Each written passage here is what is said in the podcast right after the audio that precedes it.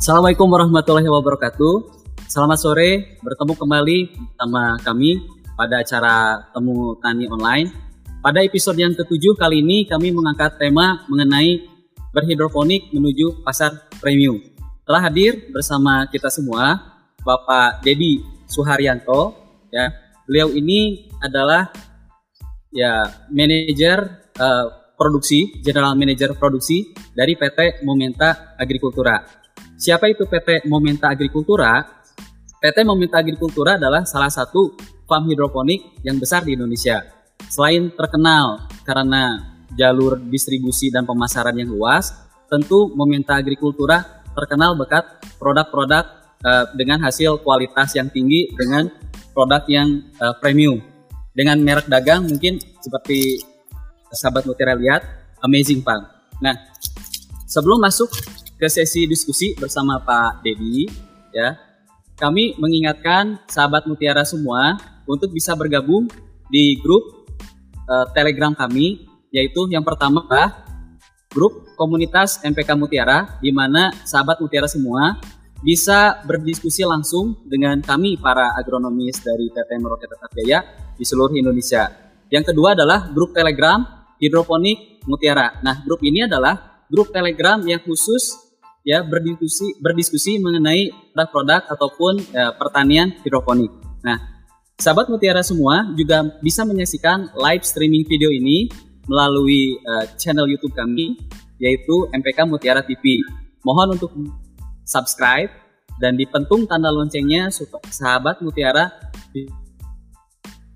uh, streaming ini juga bisa di saksikan, bisa dilihat di Facebooknya Amazing Pam ya, Pak Dedi ya? Iya, betul. Oke. Okay. Oke, okay, sahabat Mutiara, jangan lupa juga untuk like dan follow ya akun Instagram dan Facebook kami yaitu Merauke Tetap Jaya. Nah, bagi sahabat Mutiara yang ingin berkomentar ataupun ingin uh, mengajukan pertanyaan, silakan tulis komentar dan pertanyaannya di kolom komentar. Nah, kita mulai saja diskusi bersama Pak Dedi. Pak Dedi, ya. apa kabar? Alhamdulillah, kabar baik. Sehat ya. semua. Terima kasih banyak Pak Dedi sebelumnya ke Pak Dedi juga beserta jajaran dari PT Momenta ya. telah mengizinkan kami untuk ya melakukan temu tani online ini di kebun ya di kebun di Cisaroni. Nah, Pak Dedi, untuk awal mungkin uh, kami ingin menanyakan sejarah dari PT Momenta itu sendiri ya dari awal berdiri sampai perkembangannya saat ini itu seperti apa Pak Dedi? Bisa tolong dijelaskan secara singkat Pak Dedi? Ya, baik. Terima kasih uh, Kang Garis. Uh, sekali lagi kami menyampaikan terima kasih yang sebesar-besarnya buat uh, PT Merauke Tetap Jaya ya. Uh, yang kedua owner kami Presiden Direktur uh, Pak Dani Christian Rusli. Baik, uh, kita ini uh, memulai di 28 Agustus tahun 1998. Di mana tahun tersebut uh, merupakan tahun yang ya yang kita tahu ada krisis moneter ya. ya. Namun di satu sisi kami melihat uh, di situ ada peluang untuk bagaimana membangun bisnis di dunia pertanian. Hmm. Kami salah satu pionir yang juga membudidayakan hidroponik ini di dalam ruang yaitu greenhouse. Ya. ya. Nah, dengan melihat perkembangan yang ada termasuk dunia maju, kita coba melakukan proses tersebut. Nah, namun tidak mudah, artinya dalam kurun waktu satu tahun mulai melakukan eksperimen di November 1998 ya. bagaimana seorang padani mulai melakukan riset untuk menentukan varietas yang bisa nantinya kualitas baik maupun hmm. tingkat produktivitasnya tinggi. Ya. Nah, launching uh, dari brand Amazing Farm itu sendiri masuk ke pasar komersial itu mulai 1999 tepatnya di bulan November. Ya, hmm. artinya dalam rentang waktu satu tahun uh, bagaimana PT Momenta sendiri itu mencari produk-produk yang bisa dipasarkan di pasar komersial. Oke. Oke. Ya. Itu secara singkat ya Pak? Iya. Tahun 98, saya aja masih SMP itu Pak. Iya.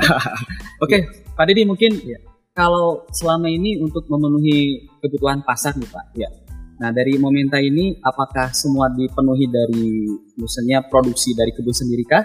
Atau misalnya Pak Deddy ada rekanan ataupun ada mungkin istilahnya petani plasma dari luar? Ya, kita mengawal dengan basicnya produksi dulu. Ya, bagaimana kita eh, dengan kapasitas tentunya dengan jenis eh, sayuran yang terdiri dari leafy maupun non leafy, kita mencoba mengkreat dengan memproduksi sendiri. Nah, tet-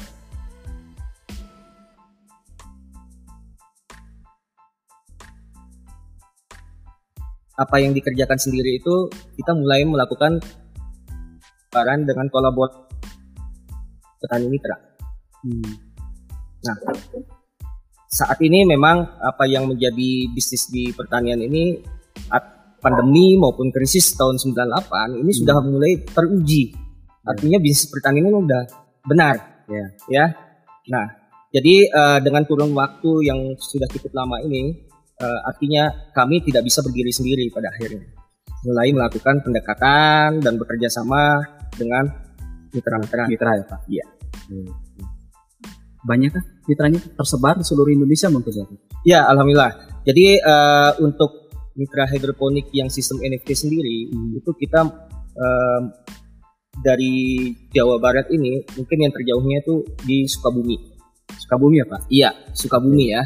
Eh, terus juga ada di eh, Cinagara, eh, terus Gunung Salak, Bogor. Eh, sedangkan untuk non nya sendiri itu kita kerjasama di Medan Brastagi. Ya, Itu untuk- cukup luas juga nih. Kalau untuk logistik sendiri, apakah ada misalnya dari angkutan Momenta sendiri atau misalnya dari mitra yang diantarkan ke kebun Pak? Ya, kita eh, ada beberapa eh, pilihan ya dan yang sudah kita lakukan saat ini memang ada yang melakukan itu mengantar langsung ke head office kita. Termasuk di kebun-kebun eh, kami yang mitranya terdekat. Ya, jadi eh, kami saat ini lebih memilih bagaimana eh, menerima barang tersebut dari pihak mitra. Nah, tentunya dengan kesepakatan di awal. Ada persyaratan-persyaratan. Nah, berhubung Pak Dedi menyinggung hal tersebut nih Pak. Iya. Nah mungkin bagi sahabat Mutiara yang sedang menyaksikan nih dan ingin mulai tertarik atau bahkan sudah mulai berhidroponik dan ingin memasarkan produknya, mungkin ada yang tertarik ingin menjadi mitra nih Pak. Ya, mitranya dari Momenta. Nah, kira-kira persyaratannya apa nih Pak kalau boleh kami tahu Pak? Ya, persyaratan itu eh, satu dilihat dari eh, kapasitasnya dulu. Karena kapasitas ini nanti menyangkut soal pola. Pola berhubungan terhadap kontinuitas. Dari situ baru kita berbicara bagaimana memanage produk tersebut atau sayuran ya yang bisa dikerjakan untuk bisa kita meningkatkan kualitas. Nah, jadi kapasitas ini sangat menentukan. Jikalau orang ini eh, akan bekerja sama dengan kita dengan luasan kecil, ya seperti hobi, ya bukannya kami tidak menerima, kita menerima. Tetapi apakah itu sesuai juga dengan eh, pengeluaran atau biaya untuk melakukan eh, distribusinya juga Ya. ke pihak kami? Ya, ya apakah itu juga eh, bisa menuntun untuk bisa eh, continue terhadap pola yang kita kerjasamakan? Hmm. Jadi eh, apa yang menjadi syaratnya sebenarnya ya berbudidaya itu pasti ya, ya secara agronomisnya ya. Tapi yang paling penting adalah eh, kapasitas yang nanti itu menjadi tolak ukur. Kapasitas Ya. pasti cara memanagenya bisa beda, berbeda. Ya, Eh, ruang lingkup dengan luasan 1000 tidak mungkin disamakan memanage dengan 10.000 meter persegi atau satu hektar. Ya, Ya itu. Kalau untuk minimumnya sendiri, ya ini untuk ini aja gitu Pak. Ya minimum saya kalau ingin sayuran daun minimum berapa? Pak? Ya, eh, untuk idealnya sih sebenarnya itu kurang lebih di 900 meter persegi ya. Atau kalau kita kalkulasiin secara call yang mungkin eh, sahabat hidroponik banyak cukup belajar juga di Merauke ya. Jadi itu kurang lebih 16.000 call. 16.000 hall ini itu juga eh, jelas uh, kita sudah memperhitungkan dari mitra maupun kami. Oke, baik, baik. Nah, sedangkan mungkin tambahan sedikit Ya. uh, untuk yang non living artinya seperti tomat Ya. ya yang di dalam greenhouse yaitu luasan kurang lebih tiga kali lipatnya tapi artinya 2700 meter persegi. 2700 meter persegi. Iya. Nah, itu masuk standar untuk nilai ekonominya ya mungkin segitu ya Pak. Kalau untuk NFT ataupun sayuran daun ataupun tomat ya nilai-nilai lubang tanam yang sekian lah Pak. Betul, artinya itu uh, mutualisme, artinya dari pihak uh, bagaimana mitra itu sendiri Mhm. itu bisa mendapatkan uh, apa income ya, uh, cash flow-nya bisa terjaga. Mhm. Dari pihak kami juga bisa menentukan Hmm. pola dengan kon- kontinuitasnya. Oke. Ya, artinya dua-duanya harus seimbang. Hmm, Baik. Nah, cukup jelas ya sahabat Mutiara. Tapi nanti misalnya kalau ingin lebih jelas lagi bisa tulis saja di kolom komentar atau apa. Nah, Pak Dedi mungkin Ya. Kalau misalnya saya ingin bertanya misalkan selama Pak Dedi menghandle kebun nih Pak, Ya. yang kira-kira mungkin sahabat Mutiara juga ingin tahu nih, kira-kira menjadi tantangan gitu Pak, yang mungkin setiap tahun, setiap musim ini pasti berubah-ubah ya kan, kondisinya Pak naik turun atau mungkin Ya. eh, seperti apa nih kira-kira tantangan yang biasanya menjadi tantangan yang paling menantang gitu bagi Pak Dedi? Ya, yang pertama pastinya internal dulu. Internal itu dalam pengertian bagaimana kita dengan membudidayakan ya eh, di hidroponik itu terus belajar. Nah, artinya aspek-aspek yang menjadi eh, apa koreksi di lapangan itu cukup banyak. Artinya hama penyakit tanaman juga itu mempengaruhi. Ya. OPT gitu ya Pak? Ya, OPT. Hmm. Nah, dari eksternal sendiri yang saat ini mungkin dengan musim ya, kadang hujan, kadang eh, musim kemarau, tetapi itu sendiri tentunya kita eh, tidak bisa menjadi alasan Ya. karena itu udah anugerah yang diberikan oleh Allah Subhanahu wa taala. Ya. Nah, jadi kami lebih prefer bagaimana eh, dari eh, tantangan tersebut itu bagaimana kita mendekati dan coba berusaha untuk membenahi itu. Oke, baik. Jadi bukannya tantangan itu untuk dihindari ya sahabat mutiara. Iya. Tapi lebih baik mungkin kalau bagi Pak Dedi sendiri adalah bagaimana cara untuk melewati atau mengatasi tantangan tersebut ya. Nah Pak Dedi, kalau boleh kami bertanya, selama ini pemasaran dari Momenta Agrikultura sendiri apakah masih da- dalam skup lokal, maksudnya Indonesia nasional gitu? Apakah udah ada ke luar untuk ekspor? Ataukah dalam misalnya kalaupun misalnya belum ada, apakah dalam wacana berapa tahun ke depan mungkin ada wacana ke sana menuju ke sana? Jadi eh, saat ini kami memang sudah menjalankan eh, distribusi juga ke ekspor ya ke negara tujuannya itu Singapura, Brunei Darussalam dan Hong Kong. Untuk eh, domestik sendiri di dalam negeri ini memang pangsa pasar kita di area Jakarta, Bandung, Jawa Tengah, Surabaya, ya termasuk Makassar. Ya, jadi eh, boleh dibilang kita berharap ini Amazing Farm nanti ke depan menjadi eh, skala nasional ya. Ya, mudah-mudahan ini juga support eh, dari eh, semua tim, ya termasuk dari Merauke sendiri yang memberikan kontribusi terhadap apa yang menjadi hidroponik sendiri ya. Artinya bagaimana bertanam tanpa tanah, media tanah, tetapi dalam hal pertumbuhannya lebih ke arah pemberian nutrisi yang di air. Mungkin begitu. Oke, Pak Dedi, ini kan tema kali ini kita membahas mengenai eh, bagaimana berhidroponik menuju eh, pasar yang premium. Iya. Nah, mungkin Pak Dedi ada tips atau saran bagi sahabat mutiara semua, Nah, cara-cara supaya kualitas premium gitu tanda petik itu bisa tercapai itu kira-kira apa saja nih Pak yang bisa harus diperhatikan oleh para grower sahabat mutiara semua? Ini cukup menarik sebenarnya eh, dari eh, judulnya ya berhidroponik menuju pasar premium.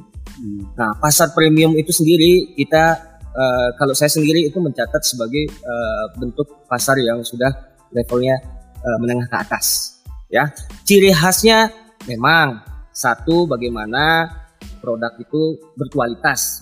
Hmm, itu ciri khasnya. Yang kedua, bagaimana dikemas yang menarik. Hmm. Ya. Yang ketiga, pasarnya memang sedikit tetapi frekuensi orang yang memiliki uang hmm. di situ frekuensi pembelian itu cukup besar.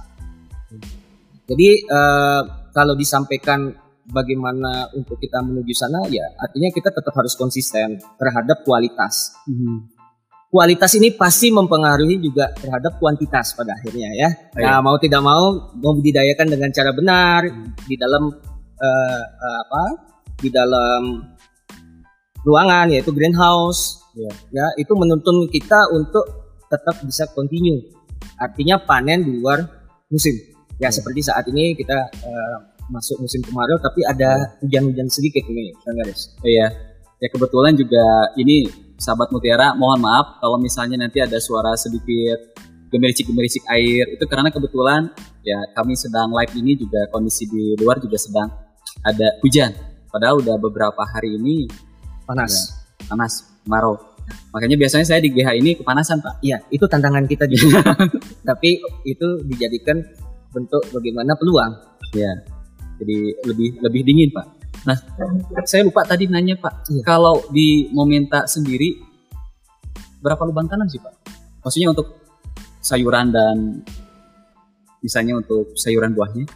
Iya, kalau untuk di Cisaroni sendiri ini kita kurang lebih eh, satu juta dua ratus Berapa? Ya, satu juta dua ratus. Satu juta dua ratus sahabat mutiara semua. Ya, artinya Banyak ya? terdiri ya? dari uh, uh, sistem di uh, hidroponik NFT-nya maupun di drip irigasi substratnya. Substrat. Iya. Jadi kalau kalau di presentasi dari sejuta ini presentasinya sayuran daun atau ya leafy vegetable-nya berapa persen? Terus sayuran buahnya berapa persen? Ya, saya menghitungnya 50 persen 50 persen. 50 50 Pak? Iya. 50 50 persen. Ya.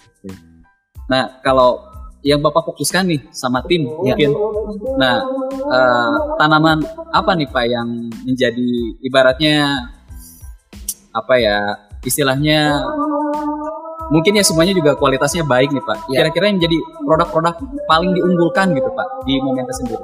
Ya kami uh, basicnya lebih ke sayuran salad ya, jadi lettuce.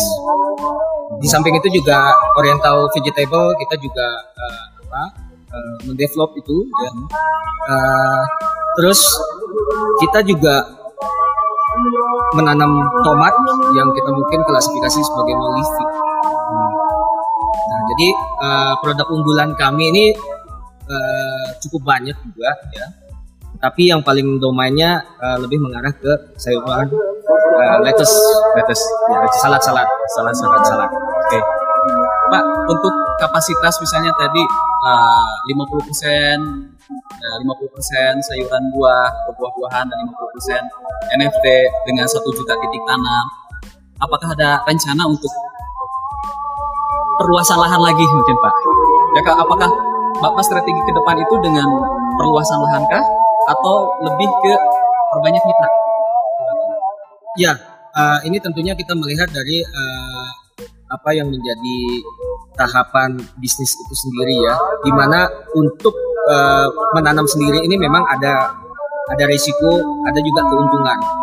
Ya, keuntungannya jelas kita bisa memaintain, kita bisa mengkontrol, monitor setiap harinya Nah, jadi peluang untuk bagaimana kontrol monitoring tiap harian ini mungkin salah satu pilihan yang di awal dulu. Bagaimana kita memperbesar kapasitas sendiri.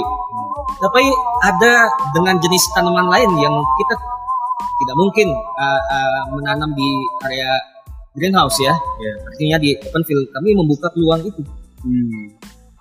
Kami membuka peluang itu sebesar-besarnya. Hmm. Nah, termasuk yang eksis saat ini ya bagaimana harapannya mitra pun ya dengan konsisten terhadap kualitas ya tentunya ini akan mengerek demand semakin meningkat hmm. karena apa pun jikalau itu kita masuk pasar premium jelas konsisten di kualitas itu yang menentukan karena mereka membayar harga yang lebih mahal. Seperti itu. Iya seperti itu. Jadi ada harga eh, apa? Ada harga ya, ada barangnya juga kualitas yang lain. Mungkin itu. Oke. Pak, kalau mungkin kan tiap kebun punya SOP yang berbeda nih Pak. Ya, ya, misalnya Bapak ya mungkin jangankan ya beda ini ya, maksudnya beda tempat aja mungkin SOP berbeda. Nah, kalau di mitra sendiri, apakah Bapak menerapkan SOP yang sama atau Bapak ya untuk SOP yang menyerahkan ke mitra aja kualitas masuk ke terus As, secara aspek budidaya tetap itu ada kita koridor SOP-nya. Nah, tetapi dari faktor nanti bagaimana kita implementasi ya tentunya itu berkaitan dengan masing-masing eh, mitra itu sendiri. Contoh, jikalau karakter mitra itu sendiri eh, yang biasanya menyukai tanaman selada keriting, nah untuk berhadapan dengan eh, item yang lain itu mungkin bisa berbeda. Nah artinya di sana juga mempengaruhi yang kita pelajarin aspek dari bagaimana memanage. Ya, nah tadi eh, untuk teknis eh, produksi ya tentunya tetap kita memberikan ada standar SOP-nya. Ya, tapi kalau ada yang membudidayakan dengan sistem ya, artinya hidroponik ini kan cukup luas nih. Ya. Kang. Ya, jadi ada yang dengan NFT itu sendiri, ada dengan DFT, ada dengan aeroponik ya, jikalau eh, mereka punya sistem tersebut. Ya. Dengan tanda kutip tadi hidroponik, ya itu tentunya akan kita eh, bekerja sama dan memberikan eh, masukan-masukan gitu. Hmm, Oke oke. Nah, kalau misalnya eh, saat-saat ini nih Pak, apakah ada misalnya kalau kita bicara OPT nih Pak? Iya. Apa nih Pak yang lagi sulit Pak? Ini biasanya musim transisi ya hujan ke kemarau terus ada perubahan-perubahan cuaca seperti ini biasanya kan OPT OPT ini terutama penyakit mungkin ya ya yang yang menjadi uh, momok menakutkan lah bagi ini. Ya kami tahu juga karena beberapa kebun besar lainnya juga mengalami ada yang mengalami ya seperti itu lah, serangan OPT. Kira-kira untuk OPT yang menjadi ini kalau misalnya kita bicara tomat apa nih Pak yang menjadi ini utamanya? Ya, s- kalau secara umum sih memang di saat musim hujan itu lebih dominan ke penyakit, ya. Sedangkan musim kemarau itu lebih dominan ke hama, Hama. ya. Jadi dengan siklus yang eh, ini lebih cepat dia Hmm. penyebarannya. Nah, untuk tomat sendiri yang memang di dalam greenhouse, ya tentunya dengan greenhouse kenapa eh, disebutnya mungkin kita lebih tadi bagaimana menahan laju pertumbuhan atau perkembangan dari OPT itu sendiri. Dengan konsep greenhouse ini tentunya bagaimana eh, atap ya yang setidaknya kita menakutkan untuk penyakit kena tempaan hujan itu kita sudah eh, lengkapi. Iya. Eh, screen house bertujuan untuk mengurangi populasi. Iya. Nah, tetapi semua itu eh, bisa terjadi Iya. di lapangan. Iya. Nah, untuk tomat sendiri memang karena kami di dalam greenhouse eh, ya sangat kecil sekali ya untuk eh, yang menjadi eh, ancaman. Iya. Ya, tetapi kurang lebih saat ini lebih dominan ke penyakit eh, didi mewanya. Ini melon. Iya. Kami steam blight. Beda. Kata lainnya mungkin Kata lainnya. lebih lebih mengarah ke melon ya. Oke oke ya. Pak Didi, kalau misalnya ini untuk HPP nih Pak, ya anggaplah biaya produksi kalau Ya. misalnya untuk uh, sahabat mutiara yang ingin tahu nih. Ya. Dari mulai semai sampai misalnya ke panen nih Pak. Kalau di persentase nih Pak, misalnya berapa persen untuk nutrisi, berapa persen untuk uh, orang kerja, berapa persen untuk misalnya apalagi ya input-input pertanian yang lainnya bisa pada di set misalnya. Ya. Jadi memang eh, elemen terpenting di hidroponik ya jelas nutrisi. Ya. Nah, bagaimana dengan kerjasama ini Kang Garis ya, terima kasih banyak sudah dibantu juga, untuk support ya. Sama-sama. Eh, jadi elemen terbesar ya memang di nutrisi ya, eh, artinya 36% itu itu masuk gambaran dari 36 persen. HPP. Ya, karena kita menyadarin bahwa kita hidroponik itu ya jelas nutrisi lah yang memberikan kontribusi ya untuk pertumbuhan dan perkembangan tanaman itu sendiri. Gitu. Tapi ada elemen yang mempengaruhi pasti, ya itu cuaca, ya. Yang mempengaruhi lagi apa? Ya UPT, tenaga kerja itu sendiri.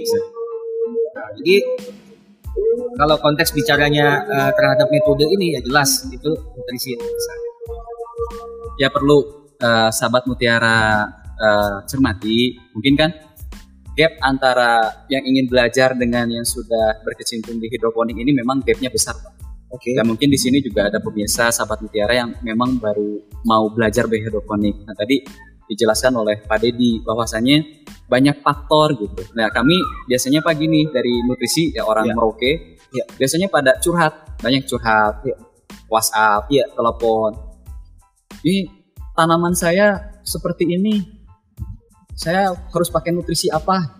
Soalnya nutrisi ini menjadi obat gitu Pak untuk okay. semua untuk semua masalah yang terjadi di ya maksudnya di di sahabat mutiara yang berhidroponik. Ya tadi ya kita cermati bahwasanya nutrisi itu hanya salah satu faktor penting apa Dedi? Iya.